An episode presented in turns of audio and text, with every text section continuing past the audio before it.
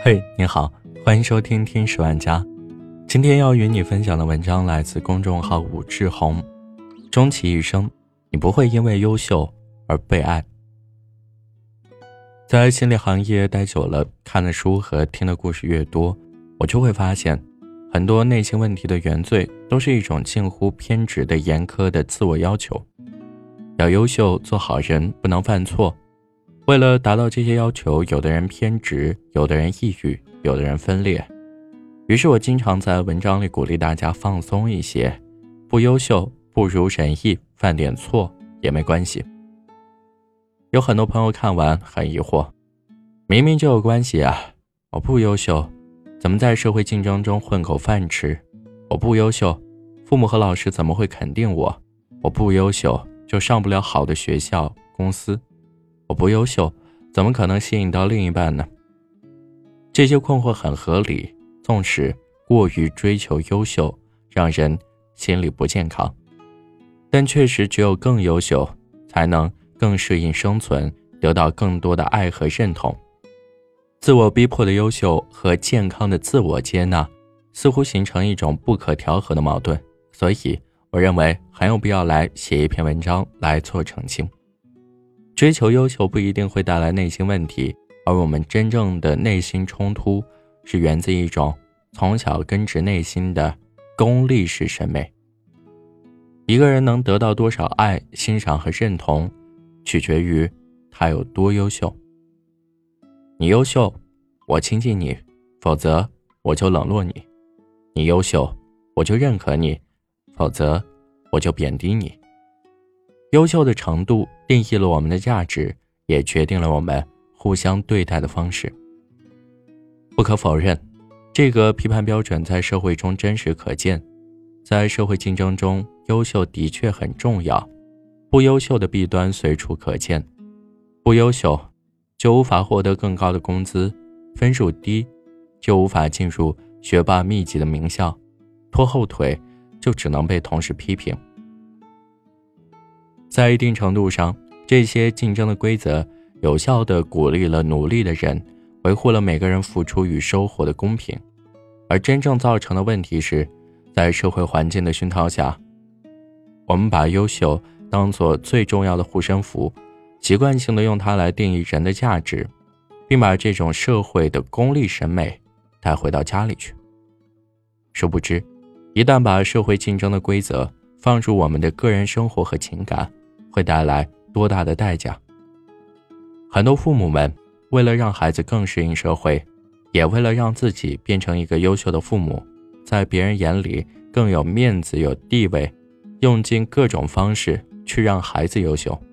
于是，在最能获得爱和安全感的家庭里，却用最残忍的适者生存法则，偏爱成绩好的孩子，给他更多的关心。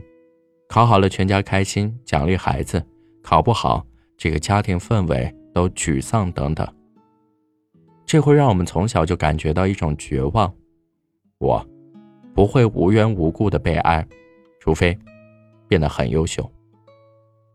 这种经历会在日后的学校、社会中得到验证和强化，优秀变成了一个人行走江湖的武器和防御，但也给人的内心。落下了很大的缺口。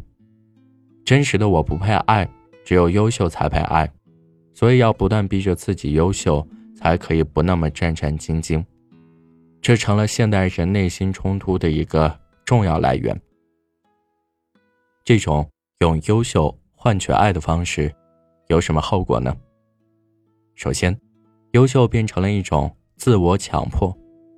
从精神分析学派上来看。我们早年和父母的互动方式会内化到我们日后的人格中，那个总是提醒我们优秀的父母会内化成我们的内在声音，在很多场景中冒出来提醒、鞭策、审判我们。一位听众给我留言，有一次他在家中不小心搞砸了一件小事儿，老公和孩子都没有怪他，但他自己那一刻特别自责：我怎么这种低级错误还会犯？我怎么那么没用？这点小事都做不好，我怎么老是这样？他冷静下来，才意识到，原来这个不时出现的责怪声，就是小时候妈妈的声音，一样的语气，一样的凶狠。在每次搞砸、放松、快乐的那一瞬间，这个声音就会出现，批评他，让他觉得自己很糟糕；催促他，让他不敢放松。优秀，不是一种自发的追求，而是变成了一种对批评的防御，以及习惯性的自我逼迫。第二。我们认为真实的自己是有缺陷的，并揪着自己的过失不放。如果我们一辈子都认为真实的自己是有缺陷的，这种讨厌自己的缺点，那种厌恶感，总会紧紧地跟在自我满足后面，使我们一辈子都无法对自己满意。第三，会用功利心来审判别人，甚至是自己最亲的人。根据优秀程度来评价一个人，在职场中很正常，但是在日常交际和各种感情里却是关系的杀手。因为每个活生生的人，不仅仅只有优秀一个维度。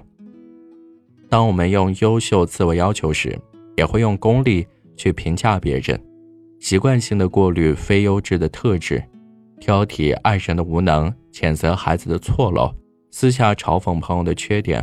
看不到他们的其他闪光点，看不到他们的爱和付出，在这个功利的审美下，我们很难对周围人满意，因为只要是熟悉的人，都会暴露出不优秀的地方。这种暴露，原是他们信赖我们的表现，却成了我们挑剔和冷落他们的源头。最后，是一种绝望的自我放弃，以及对无能的惶恐。当我们做不到一直优秀，会怎么办？这时，抑郁、颓废会诞生，因为无论怎么做，都无法获得稳定的爱和温暖。这时，讨好、卑微会产生，因为别人很优秀，所以要去恭维。情感控制会发生，因为除此之外，不知道怎样做才能留住爱。这些年老的父母身上更常发生。他们需要操纵舆论，要求孩子孝顺。一旦孩子不如人意，就骂其不孝。他们怕自己老了、无能了，就会被抛弃、被冷漠对待，就像他们曾经对考不好的孩子一样。这些折腾，本质上是一种对被抛弃的深深的恐惧。也许有人问：我已经习惯这样去看待自己和别人了，怎么办？或者？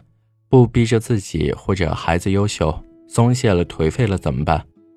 一个比较现实的解决方式是，用一种更丰富的审美来激励我们更健康的生活。只有这样的审美，我们才能避免把自己和别人绑在优秀的刻度尺上，变成一个点。并且在这样的审美当中，我们会更懂得欣赏和爱自己，自发的。往更优秀、更好的方式走去，因为优秀不是被爱的原因，是被爱的结果。在被爱和被欣赏中，感受到自己的珍贵和特别，并发自内心的努力。好了，这就是今天的节目，感谢你的收听，我们下期再见。照亮多少人的寂寞剩恶与聋的全宇宙装不下一句温柔在你身后低着头